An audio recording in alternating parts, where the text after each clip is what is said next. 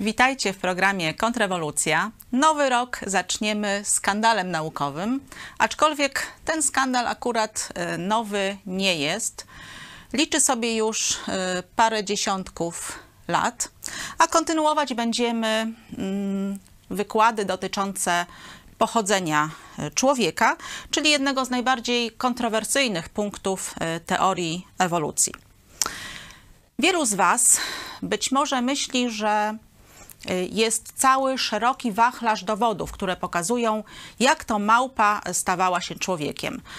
Schemat ewolucji człowieka, czyli takiego powolnego stawania się człowiekiem od jakiejś pramałpy, y, jest znany praktycznie wszystkim. Poproszę slajd. Schemat ten e, pokazuje Wam, e, żeby zadać pytanie, czy są jakieś dowody naukowe na e, taką powolną ewolucję aż do człowieka, ale nie chcę, żebyście sobie zaśmiecali nim specjalnie głowę, dlatego że myślę, że powoli odchodzi on już do lamusa. Jest praktycznie prawie że reliktem. I mam nadzieję, że to nie będzie długo w latach, kiedy ten schemat będziemy widzieli tylko y, w historii nauki. A zatem, skoro po to go wzięłam, y, to pytanie brzmi, czy są naukowe dowody na takie powolne ewoluowanie człowieka od y, pramałpiego przodka aż do nas? No, jak wiecie z poprzednich e, wykładów kontrrewolucji, nie ma ich w biologii molekularnej, nie ma ich w genetyce, wręcz badania genetyczne świadczą przeciwko możliwości istnienia małpoludów. No to w takim razie może znajdują się one w dowodach kopalnych. Bo jeśli teoria ewolucji e, byłaby faktem, jak twierdzi na przykład profesor Jerry Coyne, no to w takim razie tych dowodów e, powinno być mnóstwo. Tymczasem y, realia y, są takie, że dowodów jest y, jak na lekarstwo.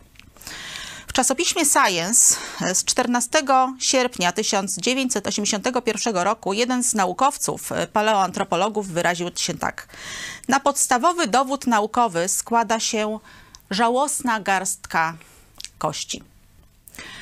Żałosna garstka kości, czyli cały dowód naukowy ewolucjonistów, y, na którym opierają historię ewolucji człowieka, to jest y, garstka kości, które zmieściłyby się na tym stole w studio, a i tak y, część z tych kości okazała się w historii nauki fałszerstwami albo na przykład nie tym, o czym naukowcy myśleli, że to jest. W miarę rozwoju nauki e, zapis kopalny ewolucji człowieka, e, ten schemat, który już na samym początku pełen był różnych domniemań, różnych znaków zapytania, przez e, ponad 150 lat od czasu, kiedy Thomas Huxley pierwszy zaproponował taką ewolucję, praktycznie nie tylko nie posunął się do przodu, nie zostały wyjaśnione jakieś znaki zapytania, jakieś hipotezy. Wręcz przeciwnie, im więcej jest badań naukowych, tym więcej przybywa znaków zapytania, tym więcej przybywa domniemań. Ten schemat jest e, coraz mniej e, wyraźny i coraz bardziej wątpliwy. I jak mówiłam, również okazało się, że część z dowodów, które kiedyś uważano za naszych e, bliższych lub e, dalszych kuzynów, okazało się ewidentnymi e, fałszerstwami. A zatem, jak już mówiłam na wykładzie Małpoludy a genetyka, nie ma dowodów genetycznych. Wręcz świadczą one przeciwko ewolucji e, człowieka. E, mówiłam też Wam o e, tak zwanym dylemacie Haldeina, że dopóki ten mm, dylemat nie zostanie rozwiązany, a do dnia dzisiejszego nie został, nie ma żadnych podstaw naukowych, aby twierdzić, że małpoludy w ogóle istniały. No ale ktoś z Was mógłby sobie powiedzieć, no tak, no może sobie gadać co chce, no ale skąd się biorą te wszystkie małpoludy w, ma w muzeach? Skąd się biorą we wszelkich y, podręcznikach ewolucyjnych, y, w programach y, popularno-naukowych? No właśnie, zdania naukowców y, na temat małpoludów są y, podzielone. Y, Owszem, naukowcy o poglądach ewolucjonistycznych twierdzą, że z pewnością takie istoty istniały. Fakt, że nie mamy na nie dowodów, jakoś po prostu przełykają jak gorzką pigułkę, ale coraz więcej naukowców zaczyna mieć bardzo poważne wątpliwości co do tej hipotezy, a są również tacy, którzy E, opierając się czy to na badaniach genetycznych, czy na badaniach anatomicznych, twierdzą, że małpoludy e, nie miały prawa istnieć. Jednym z takich jest e, dr Menton, ekspert w dziedzinie anatomii. Jest to były profesor Washington University, skończył tam medycynę i on dowodzi, że małpoludy są tworami światopoglądowymi a to znaczy, że są tworami wyobraźni naukowców o poglądach e, ewolucjonistycznych. Nie są obiektywnym faktem. Czyli mamy pewnie niewielką ilość naukowców, którzy przeczą temu, że małpoludy mogły istnieć, opierając się na dość rzetelnych badaniach naukowych, które przytaczają. Są naukowcy, którzy uważają, że mm, istnienie małpoludów jest mocno wątpliwą hipotezą. To pytanie, dlaczego w polskich podręcznikach, ale nie tylko, w polskich programach, e, w wszystkich e, muzeach, które roszczą sobie pretensje do bycia muzeami naukowymi czy muzeami historii naturalnej, małpoludy się pojawiają. Skoro dylemat Haldejna nie został e, wyjaśniony, skoro nie ma genetycznych możliwości, nie ma e, nie możemy się zmieścić w czasie, który e, naukowcy mają do dyspozycji, jeśli chodzi o rzekomą ewolucję od pramałpy do człowieka, w związku z czym skąd się biorą tak naprawdę małpoludy? I chciałabym się z Wami podzielić trzema sposobami, w jakich można uzyskać e, małpoluda. Jeśli będziecie się stykali z jakimiś e, sensacjami naukowymi, ale również ze starymi informacjami, weźcie pod uwagę właśnie te trzy sposoby. Któryś z nich prawdopodobnie będzie pasował. Pierwszy z tych e, sposobów to totalnie sfałszować znalezisko. I o tym mówiłam Wam około półtora albo dwa lata temu był taki wykład kontrrewolucji e, Historia niejednego oszustwa. Nie będę dzisiaj omawiała tego, wykład trwałby za długo, ale macie tam e, takie przypadki jak e, człowiek z Pildown, człowiek z Nebraski, czaszka z Calaveras i człowiek z Pekinu. A dzisiaj chciałabym, żebyśmy sobie omówili drugi sposób na uzyskanie małpoluda – i opowiemy sobie o tym na przykładzie Lucy, czyli chyba najbardziej e, znanego mm, odkrycia w dziedzinie paleoantropologii. Poproszę kolejny slajd. Lucy należy do Australopithecus afarensis. E, Australopithecus znaczy dosłownie małpa południowa. Tego typu istoty znajdowane były i są na terenie Etiopii, Tanzanii, Kenii. Lucy znaleziona została akurat w Etiopii. Był to rok 1974 i e, wtedy naukowcy szacowali, że żyła 3 miliony 180 tysięcy lat temu. E, czyli obecnie mogę powiedzieć, że Lucy żyła 3 miliony 180 tysięcy 46 lat temu, jeśli wierzyć e, naukowcom i ich wyliczeniom. Było to, poproszę kolejny slajd, około 40% e, szkieletu istoty drobnej, wysokości około 1 metra, czyli naprawdę bardzo niewysokiej. Z tego szkieletu zachowane były nieźle kości długie. Tutaj chciałam zwrócić Waszą uwagę, że nie zostały zachowane żadne kości dłoni oraz kości stóp. Natomiast y, pojedyncze były y, kości sklepienia czaszki i zachowała się y, żuchwa. Bardzo trudno było zrekonstruować czaszkę i ta pełna rekonstrukcja czaszki naukowcom się nie udała, y, ale zdołali oszacować, że y, Lucy, jeśli chodzi o pojemność mózgoczaszki, y, ta pojemność wynosiła między 400 a 450 cm3. Jest to pojemność mózgoczaszki odpowiadająca y, pojemności współczesnego szympansa. Pojemność ludzkiej mózgoczaszki wynosi od 1200 do y, średnio 1500 cm3, czyli jest o wiele większa. Poproszę następny slajd. Odkrywcą y, tego szkieletu był antropolog Donald Johansson, który pojechał do Etiopii w bardzo konkretnym celu w ramach naukowego grantu. Tym celem było mm, poszukiwanie ogniw pośrednich y, ewolucji człowieka. Dwa tygodnie przed zakończeniem się dotacji z grantu znalazł Lucy. Miał już tylko dwa tygodnie, więc y, czas y, naglił i rzeczywiście musiał czuć to ciśnienie, żeby czymś się wykazać. A wykazać się chciał, dlatego że y, od efektów jego pracy zależało, czy dostanie następny grant. A pokażcie mi naukowca, który nie chciałby dostać y, grantu naukowego. Zatem y, ponieważ to ciśnienie było istotne, rzeczywiście pod sam koniec, zakończeniem się tym, tej dotacji z grantu, Johansson czy Johansson znalazł Lucy.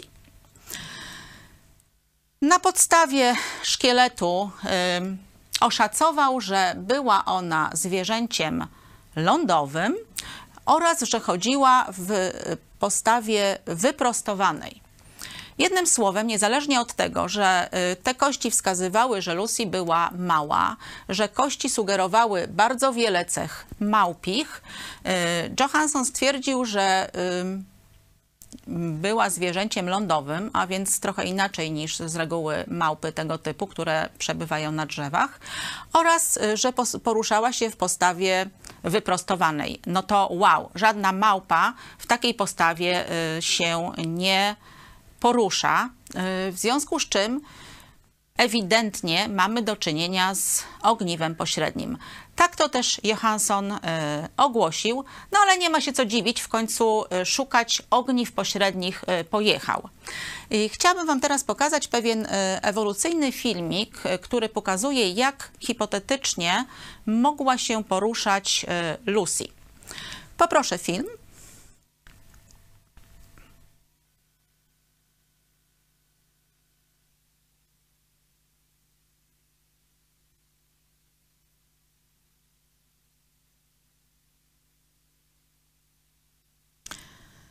Tutaj mamy Lucy, poruszającą się podobnie jak człowiek. Tutaj mamy szympansa.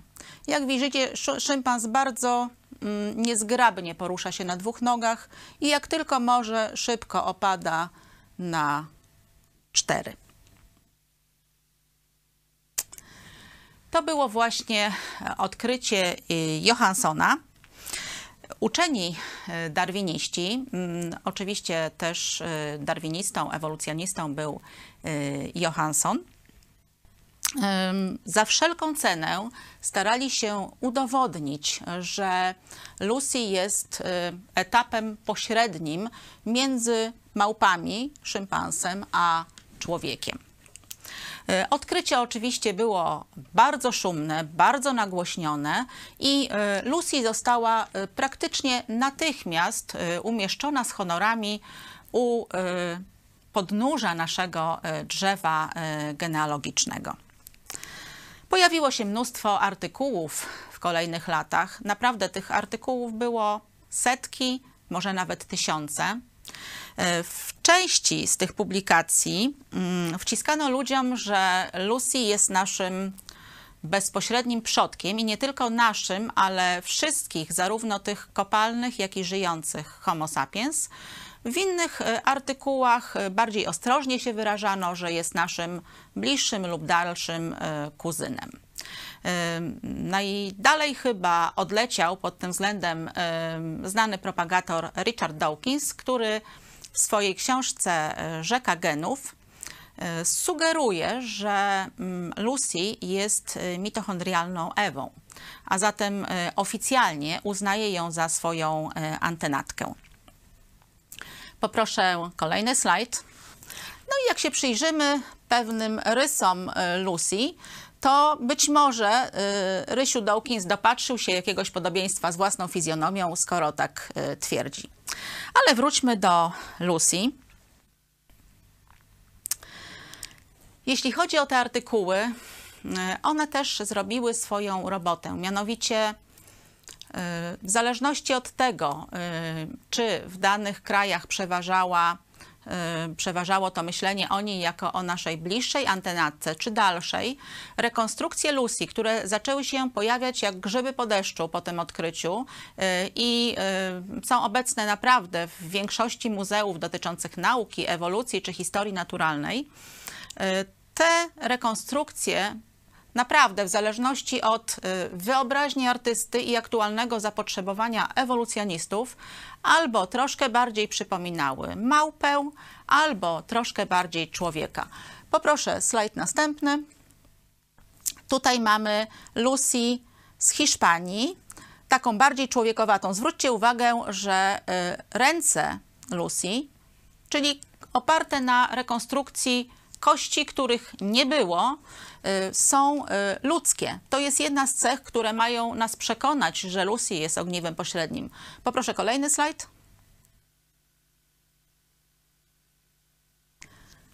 Poproszę slajd Lucy. Tutaj akurat mamy Lucy ze Smithsonian y, i widzicie, jakie są różnice między nimi. Ta akurat troszkę bardziej przypomina małpę sylwetką, ale również posiada y, ręce, czyli dłonie i stopy troszkę podobne do y, ludzkich. Poproszę kolejny. Tutaj mamy znajdującą się w Warszawie w Muzeum Ewolucji Polskiej Akademii Nauk Lucy, y, przypominającą y, bardziej człowieka, oczywiście z rękami, stopami, które imitują y, ludzkie.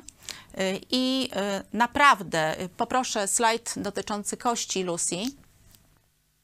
Zwróćcie uwagę, to co znalazł Donald Johansson Tutaj na brązowo macie zaznaczone te kości, które były znalezione.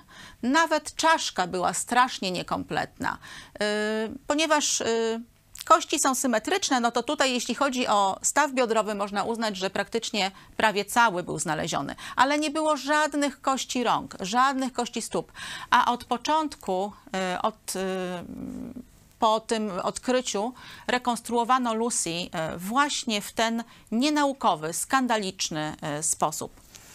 Poproszę kolejny slajd, bo to nie koniec e, błędów, jakie są praktycznie w każdym muzeum ewolucji. Kolejnym, poza wciskaniem ludziom, że miała ludzkie ręki, ręce i stopy, są oczy. Mianowicie do każdego z tych do każdej z tych rekonstrukcji zostały dodane ludzkie gałki oczne. Ludzkie gałki oczne charakteryzują się białą twardówką, y, i y, rzeczywiście dodanie ich do jakiegokolwiek stworzenia powoduje, że ma ono bardziej ludzki wyraz twarzy. Tylko macie świadomość, że to, co znalazł Donald Johansson, y, to była y, garstka kości, z których, jeśli chodzi o czaszkę, niewiele się zachowało. Nie zachowały się żadne tkanki miękkie. Nie ma żadnych podstaw naukowych, żeby cokolwiek konfabulować na temat gałek ocznych tego stworzenia. A że przypominało bardziej małpie, to chciałabym Wam też pokazać, jak wyglądają e, małpie gałki oczne. E, otóż mają one twardówkę czarną. Tutaj macie e, gałki oczne goryla oraz poproszę kolejną, gałki oczne szympansa mm, są brązowe.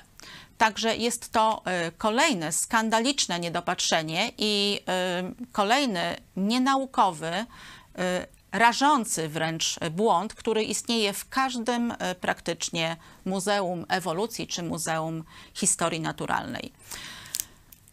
Czyli y, te najbardziej skandaliczne, rażące rzeczy, które propagatorzy wcisnęli y, w muzeach, jeśli chodzi o rekonstrukcję Lucy, to było ludzkie ręce i stopy.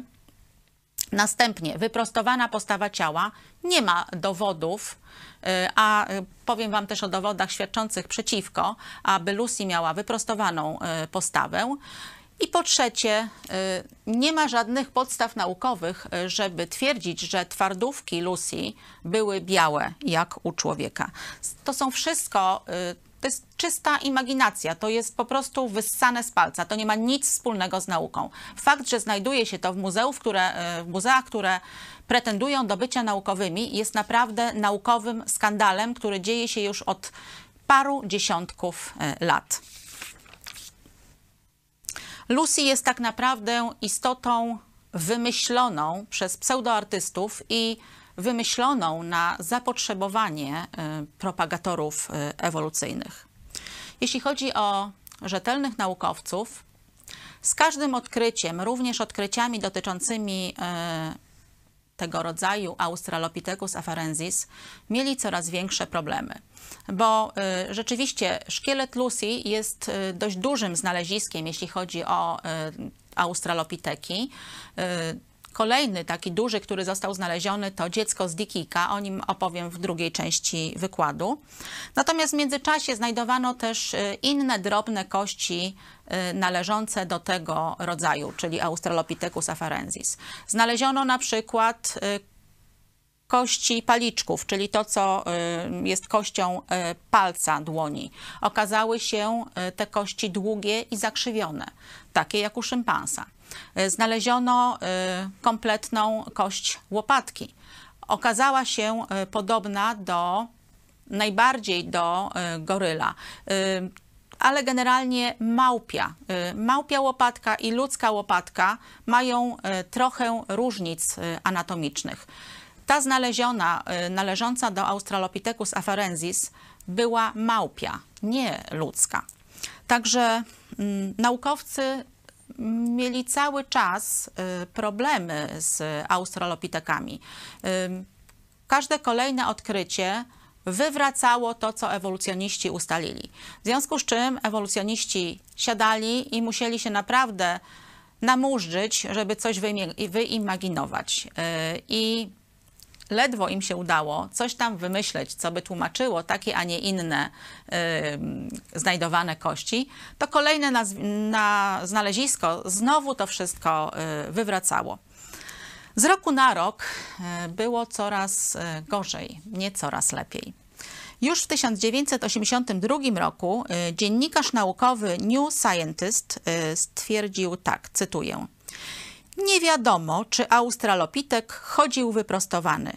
Nikt nie znalazł kompletnego szkieletu. W 1986 było jeszcze gorzej.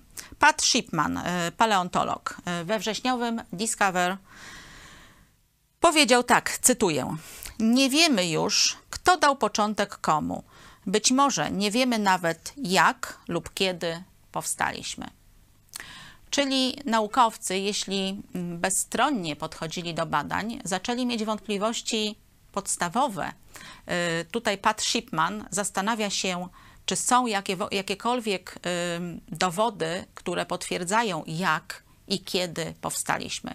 I ciekawa jestem, co na ten temat twierdzi profesor y, Jerry. Ewolucja jest faktem Coin. Ale wróćmy do dowodów. Szkielet Lucy, mimo że kompletny nie był, ale zawierał e, całkiem dużą ilość e, kości długich. Na tyle dużą, że można się było pokusić o badania naukowe tego, jak takie stworzenie jako całość e, mogło się poruszać. Poproszę slajd następny. Tymi badaniami zajął się w 2008 roku profesor John Kappelman, z całym zespołem naukowców e, z University of Texas w Austin. Kappelman dostał pozwolenie na badanie oryginalnych kości Lucy, czyli pozwolenie od rządu Etiopii i zabrał się za badanie. Celem grupy naukowców było określenie, jaki tryb życia mogła wieść Lucy oraz jak mogła się e, poruszać. I rzeczywiście doszli do całkiem ciekawych wniosków. Przy okazji udało im się odkryć, jak Lucy zginęła. Badali te kości mm, Lucy w tomografie komputerowym y, nowej generacji, takim o wysokiej rozdzielczości, zeskanowali wszystkie kości, całą prababkę Dawkinsa y, i uzyskali 36 tysięcy ujęć, czyli naprawdę mieli nad czym pracować. W trakcie przeglądania tych zdjęć y, zainteresowały ich złamania kości. Poproszę kolejny slajd. Lucy miała e, sporo złamań e, kości. Oczywiście odkrywca jej, czyli Donald e, Johansson, te złamania zauważył, ale stwierdził, że powstały one już po. Tu jest rozfragmentowana właściwie ta główka kości. Tutaj też jest odprysk całej kości. Tutaj jest złamanie. To są wielokrotne złamania. Donald Johansson stwierdził, że te złamania powstały już po śmierci Lucy e, i spowodowane były e, gromadzeniem się osadów geologicznych. Przez tysiące lat ich ciężar był taki, że po prostu kruszył te kości Lucy.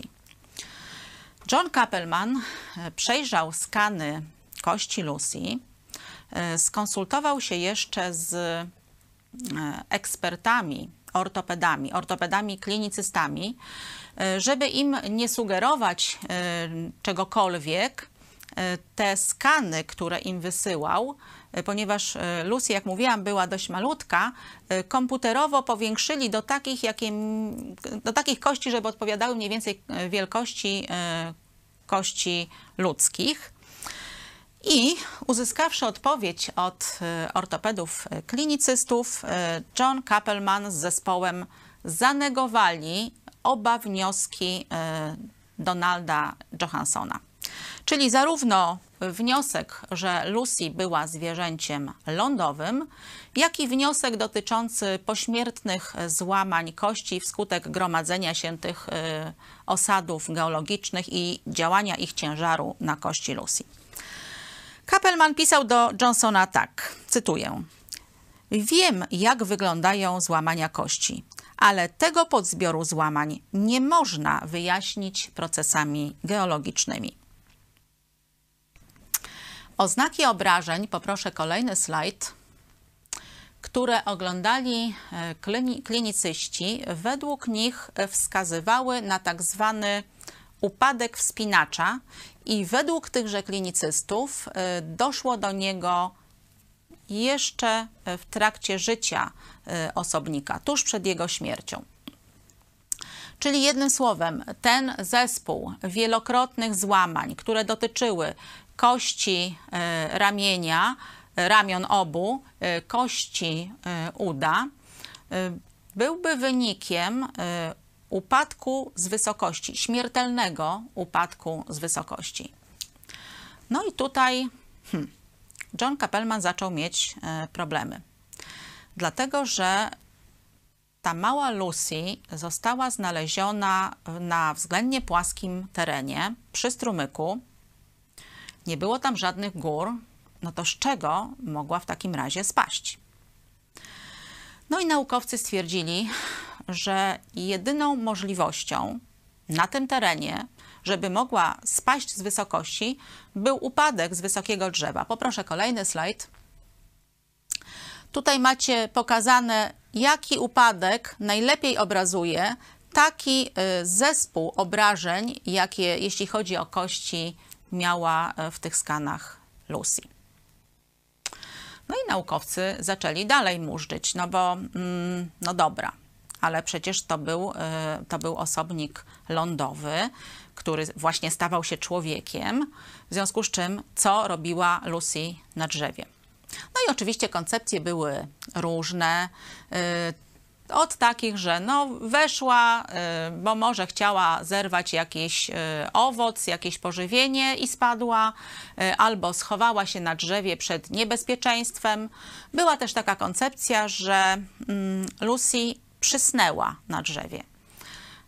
Koncepcja trochę dziwna dla zwierzęcia mm, lądowego, bo generalnie rzecz biorąc to nie jest stały nawyk, żeby spać na drzewie, ale akurat ta koncepcja chyba odpadła jako mm, pierwsza, a to dlatego, że już po tych wnioskach ortopedów można ją było odrzucić. Mianowicie stwierdzili oni, że ten typ złamań, zwłaszcza złamań ramienia, wskazywał, że Lucy y, była świadoma w trakcie upadku, dlatego że, tak jak tutaj widzicie, wyciągnęła ręce przed siebie celem amortyzacji upadku, a upadała y, do przodu. W związku z czym raczej ciężko jest uznać, że osobnik nieświadomy będzie chciał amortyzować upadek.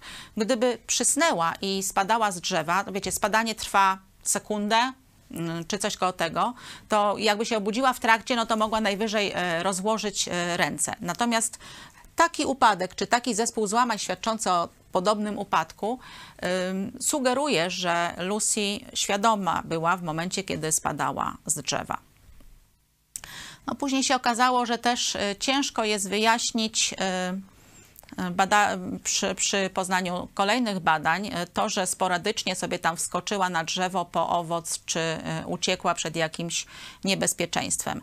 E, I ciekawe jest, jak zareagowali na to naukowcy ewolucyjni, którzy do tej pory uparcie twierdzili, że Lucy była cały czas zwierzęciem lądowym. Otóż przy tych wszystkich badaniach y, zaczęli, oczywiście dalej twierdzili, że Lucy była absolutnie zwierzęciem lądowym, ale jak w pewnej książce ewolucyjnej wyczytałam, y, ujęli to w ten sposób, że Lucy miała skłonność do chodzenia po drzewach. Poproszę kolejny slajd. Dalsze badania robiły już e, dwa zespoły naukowców. Jeden to znany nam już e, zespół e, na czele z Johnem Kappelmanem z Texas University z Austin. Drugi to był zespół naukowców z John Hopkins University razem ze Stanów Zjednoczonych, więc prowadzili te badania wspólnie. E, mieli nad czym pracować. W końcu e, to było 35 czy 6 tysięcy skanów e, kości Lucy, więc było się nad czym zastanawiać. No i przy okazji zaczęli się przyglądać poprzecznym skanom kości długich, czyli zarówno ramion, jak i uda Lucy i zainteresowało ich e, pewna przebudowa e, kostna. Mianowicie wnioski z przejrzenia tej całej masy zdjęć e, obu zespołów było takie, że u Lucy doszło do przebudowy kostnej górnej połowy ciała. Przebudowy kostnej, czyli chodzi o to, poproszę kolejny slajd, że zewnętrzna część kości była grubsza w górnej e, połowie ciała. E, już Wam e, mówię o co chodzi. Mianowicie chodzi o to, że kościec, szkielet mm, każdego stworzenia na Ziemi jest plastyczny. On dynamicznie reaguje na obciążenia, zwłaszcza długotrwałe obciążenia i reaguje w ten sposób przez cały okres naszego e, życia. Jeśli dochodzi do e, e, użycia jakichś kończyn w czynnościach nośnych albo dużego ich przeciążania przewlekle przez długi okres czasu, to dochodzi w naszym szkielecie do pewnej kostnej przebudowy, która pogrubia zewnętrzne części kości. Jeśli, powiedzmy, tak jak u szympansa. Szympans generalnie większość czasu spędza na drzewach. Porusza się w związku z tym e, najczęściej na rękach, przechodząc po prostu z jednej, czy bujając się z jednej gałęzi na drugą. E, cały ciężar swojego ciała dźwiga na rękach, w związku z czym oczywiście rosną jego mięśnie, siła tych mięśni i dochodzi do przebudowy kośćca górnej połowy ciała. U człowieka jest troszeczkę inaczej. My y, generalnie głównie y, po ziemi chodzimy nogami, w związku z czym u nas y, kości dolnej połowy ciała są masywniejsze. No a wnioski zespołów Kappelmana oraz zespołu naukowców z John Hopkins University były takie, że u Lucy doszło do przebudowy kostnej górnej połowy ciała. Czyli jednym słowem, jej sylwetka bardziej przypominała sylwetkę małpią. Poproszę kolejny slajd.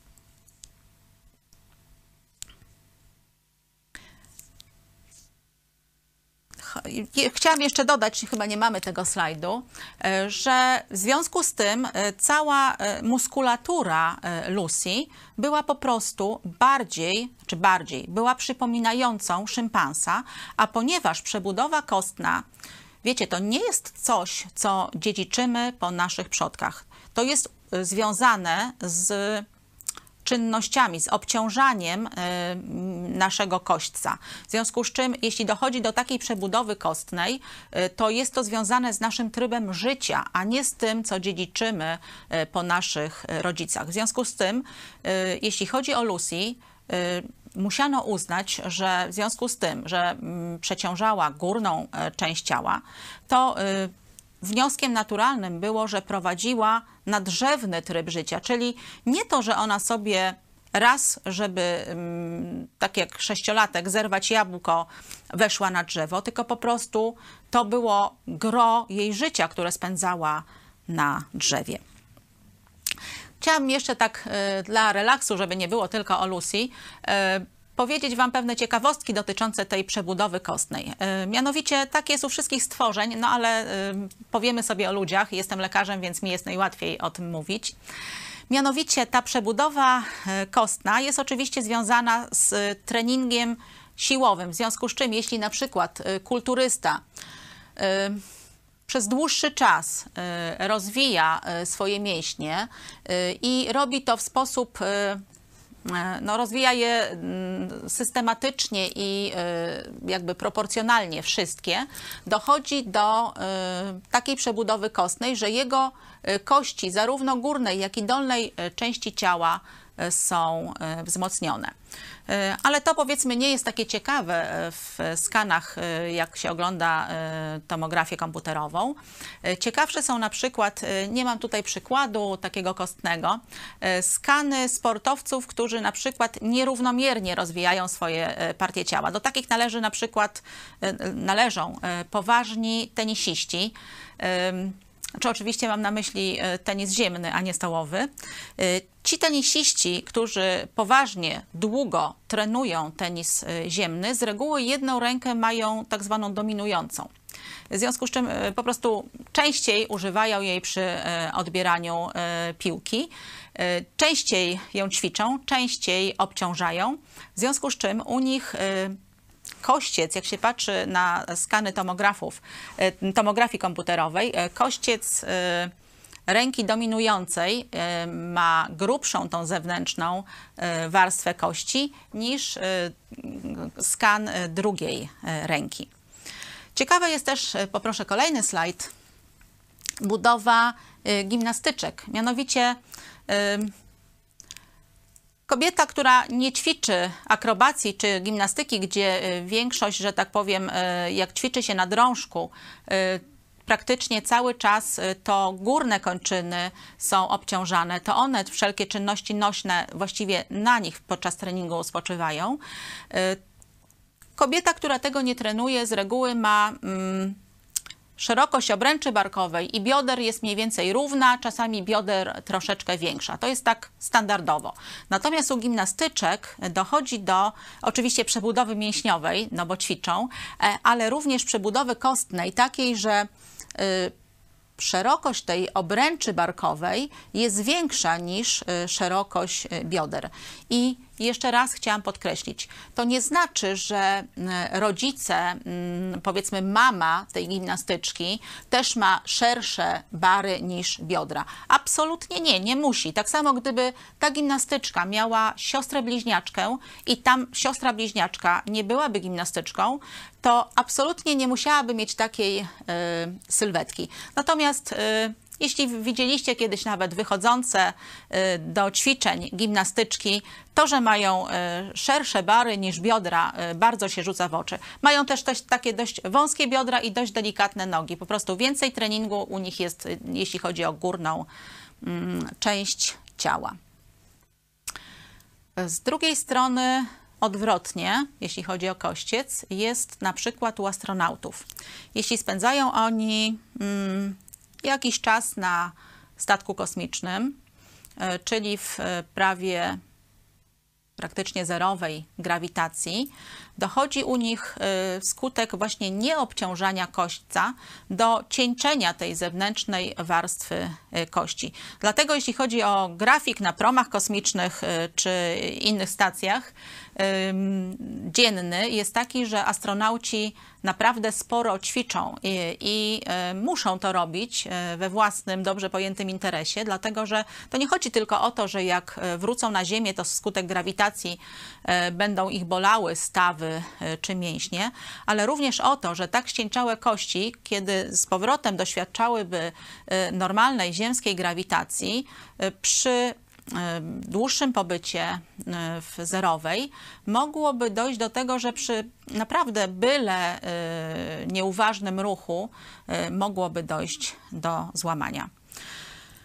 Opowiadam Wam to wszystko jako ciekawostkę, ale też, żeby jeszcze raz podkreślić, że Lucy, nie dajcie sobie wmówić, ona nie miała e, tak przebudowanego kośćca, dlatego że taki odziedziczyła po swoich przodkach, małpach e, czy po swoich rodzicach. Ta przebudowa jest związana tylko i wyłącznie ze stylem życia. A zatem styl życia Lucy, jej wyciąganie rąk do góry i obciążanie górnej połowy ciała wskazuje ewidentnie, że prowadziła w większości przynajmniej nadrzewny tryb e, życia.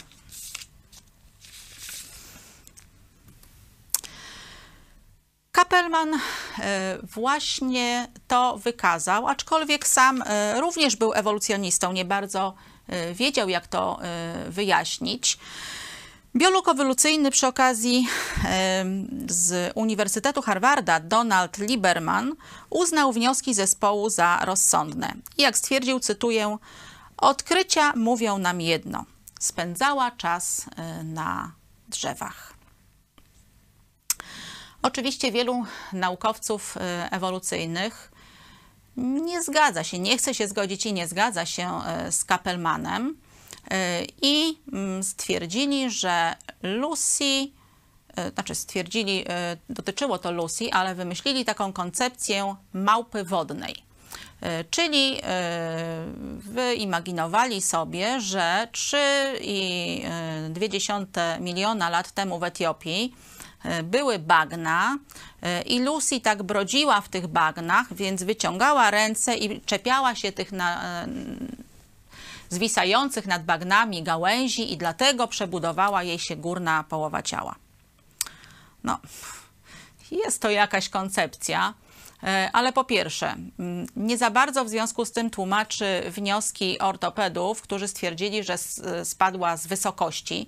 E, skoro określili to jako upadek wspinacza, to to nie była wysokość, e, wiecie, z bagiennej osiki w bagno. Poza tym upadek w miękkie bagno raczej nie spowodowałby takiego zespołu wielokrotnych złamań, y, z jakimi mamy do czynienia, jeśli chodzi o y, kości ramienne i udowę Lucy. Pomijając już wszystko inne, wolę e, ufać e, ekspertom, e, ortopedom, klinicystom, którzy znają dobrze swój zawód, niż ewolucyjnym paleontologom, którzy na przykład przez 40 lat nie zorientowali się, że czaszka człowieka z Piltdown składa się z czerepu ludzkiego i to wcale nie z prehistorii, jak twierdzili, tylko ze średniowiecza, jak się okazało, i jest połączona z żuchwą orangutana. Także dla mnie wcale aż tacy wiarygodni nie są. Chciałabym jeszcze Wam przeczytać e, pewne zdanie, e, które znalazłam w podręczniku ewolucyjnym dotyczące Lucy. Cytuję. 3,18 miliona lat temu człowiek Australopithecus afarensis, lepiej znany jako Lucy, chodził po dzisiejszej Etiopii. No to jak już nawet wiecie o tych badaniach, które Wam przed chwileczką e, przekazałam, a to jest tylko część badań, to po pierwsze, jaki człowiek e, Australopithecus afarensis, nawet nazwa Australopithecus to jest małpa południowa, nie ma żadnych podstaw do mówienia o człowieku Lucy. Po drugie, jak widać, nie raczej nie chodził po dzisiejszej Etiopii. No, w związku z tym nie wiem nawet, czy 3,18 miliona lat nie dałoby się y, jakoś tam zakwestionować. Podaję Wam to zdanie jako y, przykład y, propagandy i takiego no, zabawnego, ewolucyjnego bajkopisarstwa. Dalsze badania, hmm, jeśli chodzi o Lucy, były równie ciekawe. Mianowicie stwierdzono, że Lucy nie byłaby w stanie chodzić na dłuższe odległości, czyli y, zakwestionowano y, jej możliwość dwunożnego chodzenia. Poproszę kolejny slajd.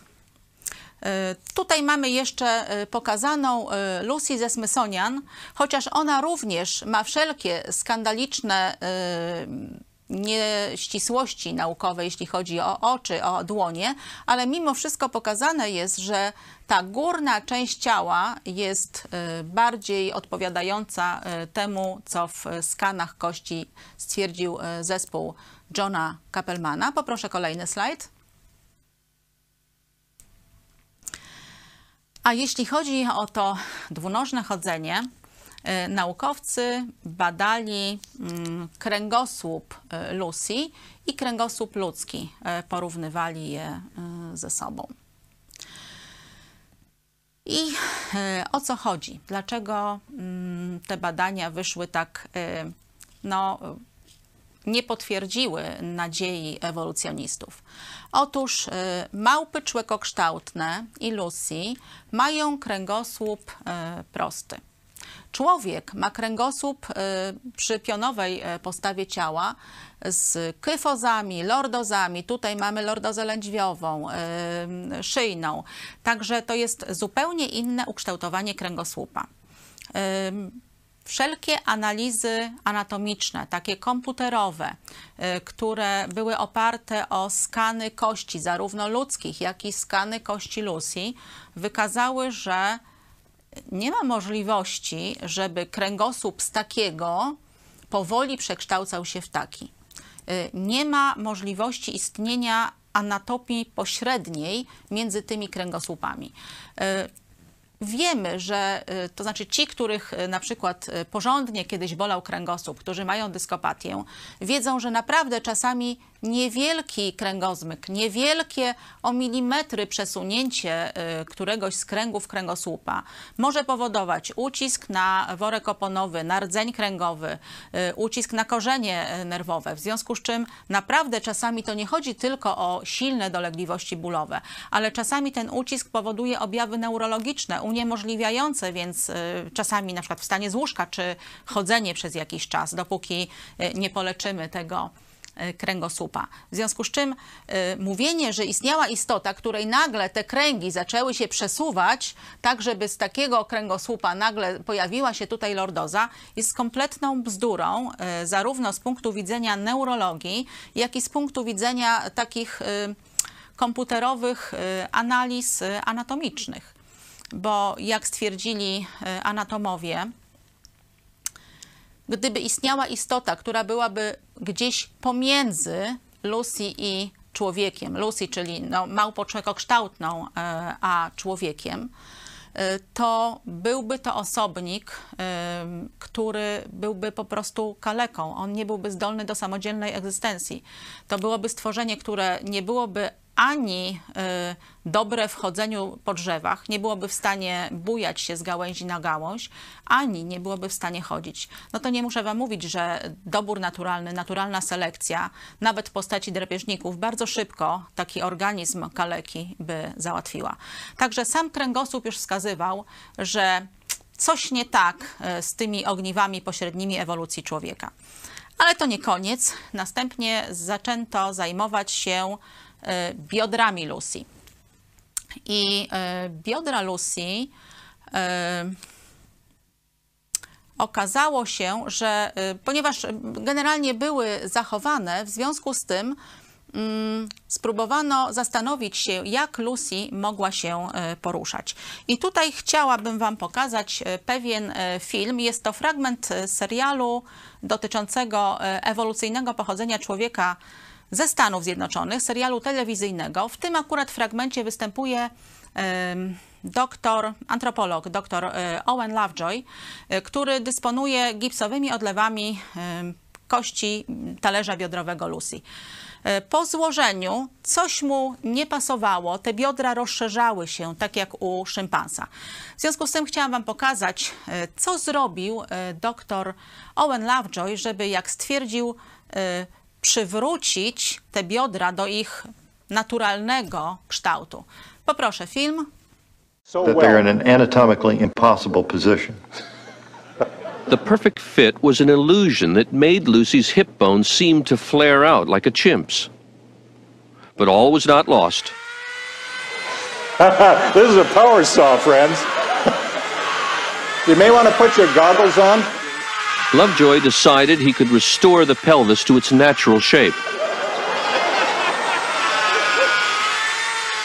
He didn't want to tamper with the original, so he made a copy in plaster. Notice he's removing whole parts, not just cutting. He cut the damaged pieces out and put them back together the way they were before Lucy died. It was a tricky job, but after taking the kink out of the pelvis, it all fit together perfectly, like a three-dimensional jigsaw puzzle. Look how perfect! You can read a newspaper through the hole. As a result, the angle of the hip looks nothing like a chimp's, but a lot like ours. So that they're in an anatomically impossible. Także y, jak widzicie, y, doktorowi Lovejoyowi udało się y, sprawić, że biodra Lucy rzeczywiście bardziej przypominały ludzkie. Czy według Was takie działania w ogóle można nazwać naukowymi? Czy to nie woła o pomstę do nieba? I to jeszcze nie koniec e, badań naukowych. Chciałam jeszcze przytoczyć e, fragment książki Zarys wiedzy o człowieku Younga. Mm, to jest państwowe wydawnictwo naukowe. Young był angielskim e, zoologiem i anatomem. I cytuję, co powiedział na temat kości kulszowej australopiteków, do których należy Lucy. Cytuję. U australopiteków kość kulszowa różni się całkiem wyraźnie od ludzkiej kości kulszowej. Jest ona dość długa, wskutek czego przyczepy tylnych mięśni uda są znacznie oddalone. Jest to cecha czworonogów. U człowieka kość kulszowa jest y, krótka. A zatem nawet y, anatom, zoolog y, stwierdza, że kość kulsowa, kulszowa Lucy świadczy o tym, że jest to cecha czworonogów, a nie ludzko podobnej istoty, która poruszała się na dwóch nogach. Kolejne badania, już tak krótko. Y, zespół y, Christophera Ruffa z John Hopkins University School of Medicine. Jego wnioski na temat badania y, czego, znaczy tego zespołu wnioski na temat badania Lucy. Znaczną część czasu spędzała na drzewach. I drugi wniosek. Analizy anatomiczne wskazują, że raczej mało efektywnie poruszała się e, po ziemi. Kolejne badania profesor Fred Spur wykazały, że wszystkie australopiteki miały narządy równowagi, e, czyli błędniki, takie jak współczesne małpy. Te błędniki po prostu umożliwiają wszelkie nadrzewne akrobacje. E, Lucy miała taki jak małpy y, mm, obecnie, a nie takie jak mają ludzie. Y, I kolejne, poproszę następny slajd. Niewielka czaszka Lucy wskazywałaby, że chód wyprostowany pojawił się zanim doszło do powiększenia mózgu. Tutaj ma się czaszkę Lucy, a to jest czaszka szympansa. Zobaczcie, że generalnie rzecz biorąc, są niewielkie różnice dotyczące tych miejsc, które i tak y, były pewną y, imaginacją artysty, ale generalnie one się po prostu pokrywają, czyli tak naprawdę czaszka Lucy i czaszka szympansa to jest czaszka tego samego rodzaju zwierzęcia. Y, I w nauce jest przekonanie, że chód wyprostowany pojawił się dwunożny wtedy, kiedy doszło już do powiększenia się mózgoczaszki. Czyli Lucy nie mogła poruszać się, nawet jeśli chodzi o poglądy ewolucyjne, y, w postawie wyprostowanej, mając jeszcze mózg y, zwykłego szympansa. Te wszystkie informacje y, zostały jeszcze bardziej potwierdzone, kiedy znaleziono kolejny taki dość no, niecałkowity szkielet, ale y, znaleziono na przykład prawie wszystkie kości górnej połowy ciała. To było właśnie y, dziecko z Dikika i po badaniach naukowych y, stwierdzono tak. Wnioski z badań. Małpia budowa, płaski nos, czyli taki jak u szympansa, nie taki jak u człowieka. Kości palców były zakrzywione i długie, jak u szympansa. Obie zachowane kości łopatki małpie, przystosowane do wspinania i poruszania się po drzewach. Y, Następnie prowadziła nadrzewny tryb życia. Analizy anatomiczne kręgosłupa i stawu kolonowego dziecka z Dikiga. Y, Wnioski z tego były takie. Chodziła na czworakach, opierając się na, pięta, na pięściach, jak inne gorylowate lub szympansowate. Naprawdę te badania pokazują, że jeśli chodzi o Lucy, mamy do czynienia z jednym z najbardziej y, oburzających y, propagandowych przekrętów ewolucjonistów. Y, Lucy w związku z tymi badaniami, jak się opiem, bezstronnie je y, sobie przyswoimy, świadczą one o tym, że Lucy była po prostu odmianą szympansa. Poruszała się najczęściej na drzewie była, ale jeśli już się poruszała, to wnioski były takie, że było to cztery kończyny, a tylko okazyjnie mogła poruszać się na dwóch. Poproszę jeszcze raz ten film ewolucyjny dotyczący mm, poruszania się y, szympansa, Lucy i człowieka. Jednym słowem, teraz, kiedy już y, znacie te badania, które Wam przedstawiłam, to stworzenie tak naprawdę y, nie istnieje. Wszystkie badania wskazują, że to jest to stworzenie, że Lucy jest tym oto stworzeniem i pewnie tak samo się poruszała. Jak widzicie, szympans jest w stanie zrobić kilka tam kroków niezgrabnie y, mm, na dwóch kończynach, ale chętnie opada na cztery, po prostu w ten sposób jest mu y, wygodniej. Reasumując dzisiejszy wykład, mm, Jaki jest w związku z tym ten drugi e, sposób, żeby uzyskać e, małpoluda? Otóż, jeśli znajdziemy kości, po prostu trzeba zrekonstruować je tak, żeby te małpie kości bardziej przypominały ludzkie. To właśnie ewolucjoniści e, zrobili z Lucy. Także Chciałabym jeszcze raz wrócić do zdjęcia Lucy z tych rekonstrukcji, które macie w muzeach. Jeśli będziecie gdzieś w muzeach, jeśli w miejscach waszego zamieszkania są muzea, na przykład jest w Warszawie, jest w Krasiejowie i zwróćcie uwagę na cztery rzeczy. Jeśli ma ludzkie dłonie i stopy, jeśli ma wyprostowaną postawę ciała, jeśli ma ludzkie twardówki oka y, i jeśli pod czymś takim jest podpis, że to jest y, przodek Homo sapiens, to naprawdę domagajcie się od muzeum usunięcia y, tych bzdur, bo to jest szokujące, że po tylu latach badań naukowych, badania Johna Kappelmana były w 2008 roku, czyli minęło ponad 10 lat, że nadal y, tak obrażające naukę rekonstrukcje znajdują się praktycznie we wszystkich muzeach. I nie wiem, czy apel, czy tylko krytyka, jeśli chodzi o polskich naukowców i to naukowców zarówno anatomów zajmujących się naczelnymi, y, antropologów czy paleoantropologów. Tak naprawdę to wy powinniście się domagać już dawno, już 10 lat temu, y, zmian w muzeach, żeby usunąć wszelkie rażące y, błędy, które są niezgodne z odkryciami naukowymi. Poza tym, szanowni widzowie, tak naprawdę, jeśli chodzi o naukowców, paleontologów czy paleoantropologów, y, anatomów, to nie ja powinnam tutaj stać i mówić wam ten wykład. Powinien tutaj stać profesor dobrej polskiej uczelni. Yy, nieważne, anatom, antropolog, paleoantropolog i mówić wam dokładnie te wszystkie badania. Dlatego, że te badania są dostępne, na pewno naukowcy powinni je znać. Ja nie objawiam wam jakiejś wiedzy tajemnej, jakichś, yy, nie wiem, szalenie zakrytych rzeczy. To są rzeczy dostępne dla każdego, kto wertuje yy, periodyki naukowe, niektóre badania naukowe, niektóre artykuły ze świata po prostu. I to tylko z powiedzmy artykułów anglojęzycznych. Także y, mam nadzieję, że y, polscy naukowcy troszkę się ockną y, i ogarną chociażby temat zgłaszania tych rażących zaniedbań nienaukowych, które są w muzeach. Bo to wasze dzieci będą chodziły i patrzyły, zapamiętywały właśnie takie pochodzenie człowieka. No i żeby nie było tak e, ciężko zakończyć, e, to chciałam jeszcze Wam pewną ciekawostkę opowiedzieć, taką e, śmieszniejszą. Otóż chciałam Wam powiedzieć, jak to się stało, że Lucy dostała imię Lucy. Mianowicie jej imię, poproszę kolejny slajd, wzięło się stąd, że w latach 70.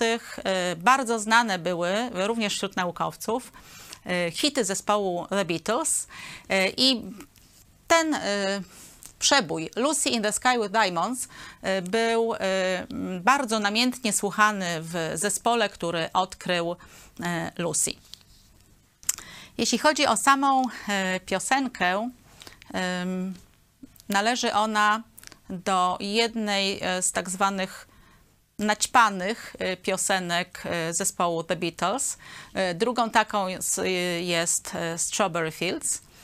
Jeśli chodzi o Lucy in the Sky with Diamonds, pierwsze litery tytułu L, S, D wskazują, na czym wtedy jechali twórcy muzyki i tekstu do tej piosenki. Także no, Lucy E, swoje imię wzięła, nie wiem, nomen omen e, z naćpanej e, piosenki. To był zresztą taki dość ciężki okres w historii zespołu The Beatles. I o tym okresie między innymi John Lennon powiedział coś takiego. Dzieciaki powinno się ostrzegać, że kwas rozwala ci łeb mało znane powiedzenie Johna Lennona, ale e, bardzo, bardzo prawdziwe. LSD rzeczywiście powoduje, e, e, rozwala łeb, powoduje niezłe haluny, także mm, nawet jak się zwrotki tej e, piosenki e, przeczyta, są tłumaczenia po polsku, jeśli ktoś nie zna angielskiego, to e, każda zwrotka zaczyna się od wyobraź sobie to, wyobraź sobie tamto, jakieś takie marazmatyczne sceny, jakieś takie no, z Alicji w Krainie Czarów. A swoją drogą takie pytanie do ewolucjonistów, jak już sobie coś wyobrażamy. Skąd w ogóle wyewoluowała wyobraźnia? Nie wiem, czy macie na ten temat jakieś wyimaginowane koncepcje. Także jeśli chodzi o e, Lucy, to nie mogę się oprzeć wrażeniu, że niezależnie od ciśnienia dotyczącego końca dotacji, e, być może e, pod wpływem tej naćpanej piosenki Donald Johansson stworzył tak naćpaną teorię pochodzenia Lucy i tego, że Lucy miałaby być ogniwem pośrednim. Poproszę jeszcze jeden slajd. A to jest slajd e, dla tych ewolucyjnych naukowców, e, którzy wbrew e, wszelkim dowodom nadal twierdzą, że jest możliwa istota pośrednia między małpą a człowiekiem.